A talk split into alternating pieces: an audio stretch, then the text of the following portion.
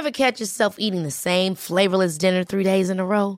Dreaming of something better? Well, HelloFresh is your guilt-free dream come true, baby. It's me, Kiki Palmer. Let's wake up those taste buds with hot, juicy pecan-crusted chicken or garlic butter shrimp scampi. Mm. Hello Fresh. Stop dreaming of all the delicious possibilities and dig in at HelloFresh.com. Let's get this dinner party started.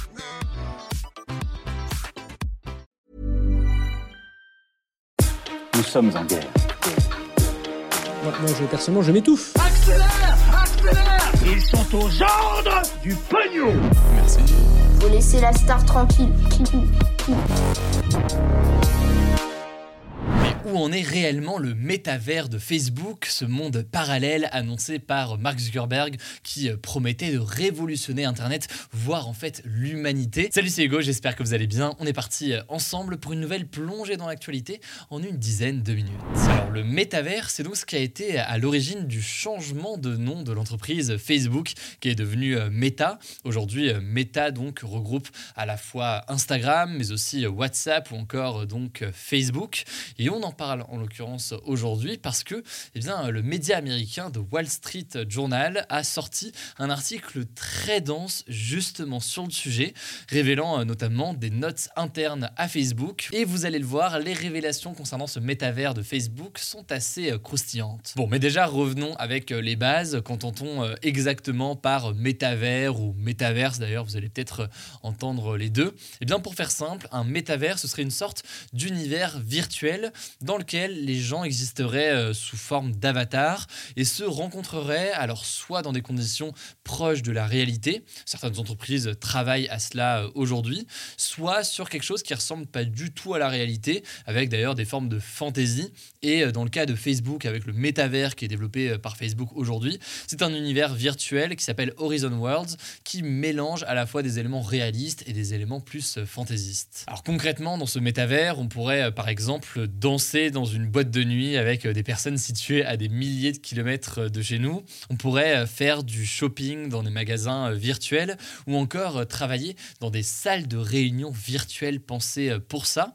Tout cela grâce à des casques de réalité virtuelle, des casques qui existent déjà, hein, mais qui vont s'améliorer dans le temps jusqu'à peut-être, qui sait, eh bien, se retrouver dans un univers un peu comme celui qu'on peut retrouver par exemple dans le roman et dans le film Ready Player One, avec à la fois la dimension visuelle et une dimension aussi d'interaction et de mouvement qui serait euh, très poussée. Et d'ailleurs, Meta est propriétaire de l'entreprise Oculus, qui est d'ailleurs devenue depuis euh, MetaQuest avec le changement de nom euh, de Facebook. Eh bien, c'est devenu MetaQuest. C'est l'une des entreprises leaders dans l'édition de ces casques de réalité virtuelle. J'ai personnellement l'Oculus Quest 2, qui est peut-être le casque le plus connu de cette marque. Et c'est vrai, il faut le dire, c'est assez impressionnant. Bref, ce n'est pas seulement Meta qui a développé un tel métavers, d'autres entreprises comme Google ou encore Microsoft comptent eux aussi développer leur propre univers virtuel auquel pourraient se connecter euh, les personnes. Et d'ailleurs, eh bien, ces dernières années, l'éditeur de jeux vidéo Epic Games, qui développe notamment Fortnite, a mis en place des concerts virtuels, par exemple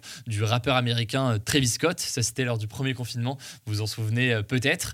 Ou encore, il y a eu un concert aussi d'Ariana Grande sous forme d'avatar, des concerts qui ont attiré des millions de personnes. Et c'est intéressant de prendre l'exemple de Fortnite, puisque ça montre que en soi, eh bien, les jeux vidéo, c'est une forme de métavers puisque c'est des milliers de personnes qui peuvent se connecter en ligne sur un même lieu et partager des choses, que ce soit un jeu, que ce soit des événements. Et là, justement, ça montre que eh bien, Fortnite veut se positionner comme un véritable métavers. L'éditeur du jeu Epic Games veut faire en sorte que Fortnite ne soit plus seulement un jeu vidéo, mais aussi cette sorte de métavers et cet espace de rencontres, d'événements, etc. Ça, c'est donc pour la théorie, mais alors en pratique, où en est-on concrètement? Et quelles sont les critiques adressées, eh bien, c'est là que les choses se compliquent. Et si on parle du métavers de Meta, qui est donc baptisé Horizon Worlds et qui est donc disponible aujourd'hui au Canada, aux États-Unis, en France, en Espagne et au Royaume-Uni, eh bien, pour l'instant, les données ne sont pas bonne, loin de là en fait, selon un document euh, interne à l'entreprise qui a été dévoilé par le Wall Street Journal. Bon, déjà, Meta s'était fixé pour objectif d'atteindre les 500 000 utilisateurs actifs mensuels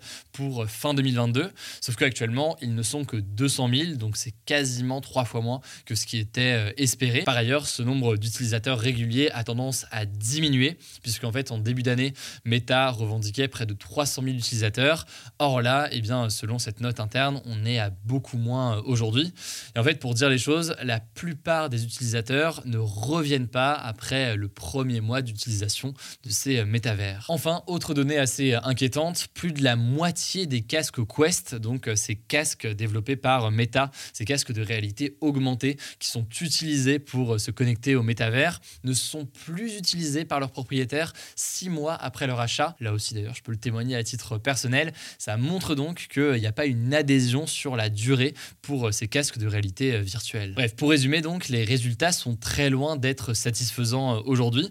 Et selon une récente étude du cabinet SensusWide, eh bien, le problème principal, c'est que le métavers est un terme fourre-tout et beaucoup de gens ne savent pas exactement euh, ce que c'est et du coup, eh bien, ne s'y intéressent pas euh, forcément. Et plus largement, en fait, l'intérêt réel du métavers est très vivement débattu.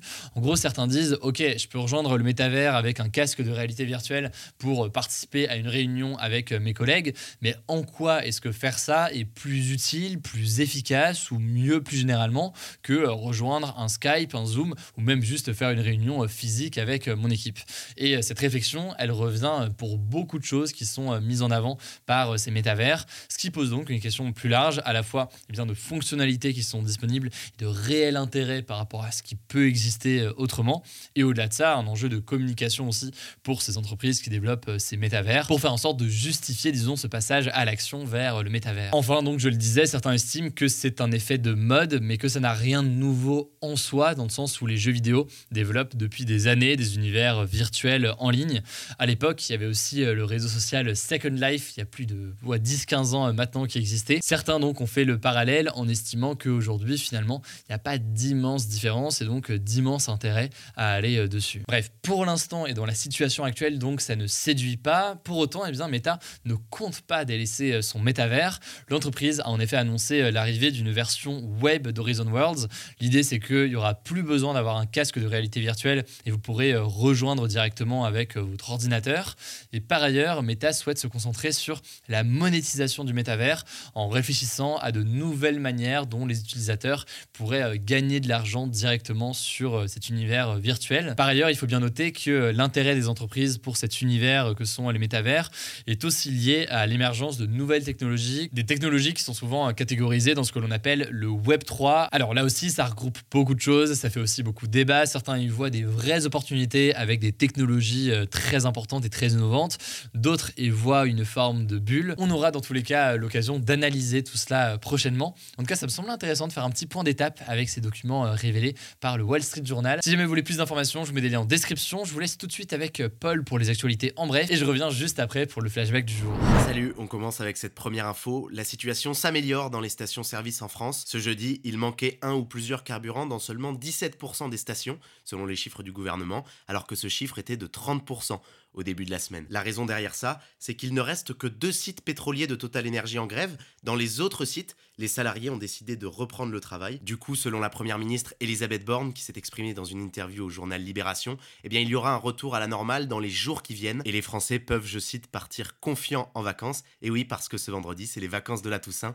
Bonnes vacances à tous les concernés. Deuxième actu toujours en France, ce mois d'octobre 2022 pourrait battre des records de chaleur. Il est pour l'instant le mois d'octobre le plus chaud de l'histoire en France. En effet, selon Météo France, à l'échelle de toute la France depuis le début du mois, la moyenne des températures nuit comprises est de 16,6 degrés. C'est 0,3 degrés de plus que le mois d'octobre 2001, qui était jusque-là le mois d'octobre le plus chaud depuis le début des relevés météo, soit depuis 1900. Il faut dire que cette semaine, dans le sud-ouest de la France, les températures ont dépassé à plusieurs endroits les 30 degrés, soit plus de 12 degrés au-dessus des températures habituelles.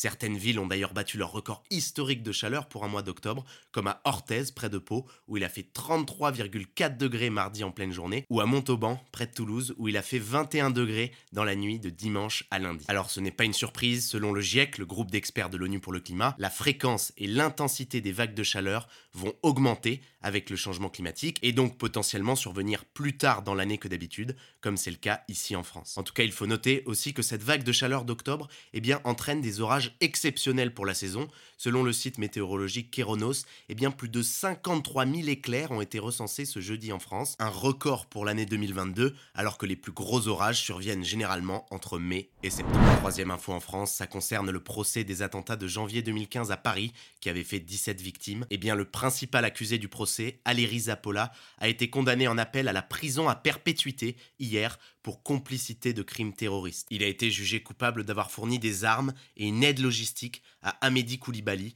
le terroriste qui a tué 5 personnes à Montrouge et dans un magasin hyper cachère à Paris. Alors je vous ai dit condamné en appel, ça signifie qu'il y avait eu un premier jugement, en l'occurrence en décembre 2020, où il avait été condamné à 30 ans de prison, mais Ali Rizapola avait alors demandé à être jugé à nouveau. Selon lui, il n'était pas un terroriste, mais seulement, je cite, un voyou qui aime l'argent. Sauf que donc dans ce nouveau procès, sa condamnation a été encore plus sévère, à savoir donc la prison à perpétuité, précisément assortie d'une peine de sûreté de 20 ans. Ça signifie qu'il restera minimum 20 ans en prison, sans possibilité de réduction ou d'aménagement de peine. Par cette condamnation, la justice a voulu, je cite, adresser un message clair à tous ceux qui seraient tentés d'aider un terroriste. On part au Royaume-Uni pour la quatrième actu après la démission hier de la première ministre Liz Truss. L'identité du prochain premier ministre sera connue au plus tard vendredi prochain, le 28 octobre, à l'issue d'un vote des membres du Parti conservateur, puisqu'en effet au Royaume-Uni, c'est le chef du parti qui a la majorité de députés au Parlement qui est le Premier ministre, et en l'occurrence, en ce moment, le parti qui a la majorité au Parlement, c'est le Parti conservateur. Alors, aucun candidat n'est encore officiellement déclaré, mais Blanche vous le disait hier, le favori des sondages est Rishi Sunak, l'ancien ministre des Finances, qui était aussi le principal adversaire de Liz lors de sa désignation en septembre. Mais selon les informations de plusieurs quotidiens britanniques, dont The Telegraph, The Sun et The Daily Express, eh bien il y a une autre personnalité dont on ne parlait pas hier et qui est intéressée par le poste. Ce n'est autre que Boris Johnson, le précédent Premier ministre de 2019 à juillet dernier. Il avait à ce moment-là démissionné après une série de scandales politiques qu'il avait affaiblis au sein de son parti, mais aujourd'hui, dans le contexte de cette crise politique, il songe à se présenter comme une solution de stabilité. Il doit avant ça réunir le parrainage de 100 députés, on verra ce qu'il en est. Cinquième actu, les quatre régions de l'Est et du Sud de l'Ukraine qui ont été officiellement annexées par la Russie en septembre, eh bien sont soumises depuis ce jeudi soir à ce qu'on appelle la loi martiale, après une décision du président russe Vladimir Poutine. Concrètement, ça va venir renforcer encore plus les pouvoirs de l'armée russe dans ces territoires, ça signifie l'instauration d'un couvre-feu, de restrictions de circulation, ça donne la possibilité à l'armée de réquisitionner tous les biens publics et privés et de mobiliser tous les habitants pour défendre le territoire. Selon plusieurs experts, c'est donc une manière pour la Russie d'affirmer encore plus son contrôle sur ces régions et de se préparer aussi à une intensification des combats. Pour d'autres, c'est une manière pour Vladimir Poutine de renforcer encore plus son autorité face aux contestations qui peuvent naître au sein de l'opinion russe. Et la preuve, c'est que Vladimir Poutine a aussi annoncé cette semaine un renforcement des pouvoirs de l'armée dans des régions russes à la frontière avec l'Ukraine, même si dans ces régions-là, le pouvoir russe ne parle pas officiellement de loi martiale. On termine avec une dernière actu à Toronto, au Canada. Dans cette ville, où le cannabis a été légalisé il y a 4 ans, eh bien il est désormais possible de se faire livrer du cannabis sur Uber Eats, c'est une première mondiale. Uber Eats a conclu pour ça un partenariat avec Leafly, un site spécialisé dans la vente de produits à base de cannabis, et notamment de fleurs de cannabis. Alors pour la livraison, il faut noter que ce ne seront pas des livreurs classiques qui s'en chargeront, mais des employés des boutiques de Leafly, et elles seront notamment chargées de vérifier précisément l'âge des clients qui doivent avoir au moins 19 ans. Alors Uber a présenté cette nouvelle offre comme une manière d'aider les autorités à lutter contre la vente illégale de cannabis, mais pour d'autres ça risque plutôt d'encourager la consommation on verra réellement quel impact ça a. On termine la semaine avec un petit flashback. On revient aujourd'hui, il y a 217 ans, le 21 octobre 1805. La France de Napoléon Ier perdait à ce moment-là la bataille de Trafalgar contre les Britanniques. Ça s'est passé donc au large du cap de Trafalgar en Espagne. Napoléon a alors dû renoncer à envahir l'Angleterre et aujourd'hui, l'expression coup de Trafalgar désigne justement un événement qui a de très fortes conséquences. Voilà, c'est la fin de ce résumé de l'actualité du jour. Évidemment, pensez à vous abonner pour ne pas rater le suivant, quelle que soit d'ailleurs l'application que vous utilisez euh, pour m'écouter. Rendez-vous aussi sur YouTube ou encore sur Instagram pour d'autres contenus d'actualité exclusifs. Vous le savez, le nom des comptes, c'est Hugo Décrypte. Écoutez, je crois que j'ai tout dit. Prenez soin de vous et on se dit à très vite. Imagine the softest sheets you've ever felt. Now imagine them getting even softer over time. That's what you'll feel with Bowl and Branch's organic cotton sheets. In a recent customer survey, 96% replied that Bowl and Branch sheets get softer with every wash. Start getting your best night's sleep in these sheets that get softer and softer for years to come. Try their sheets with a 30-night guarantee. Plus, get 15% off your first order at bowlandbranch.com. Code BUTTERY. Exclusions apply. See site for details.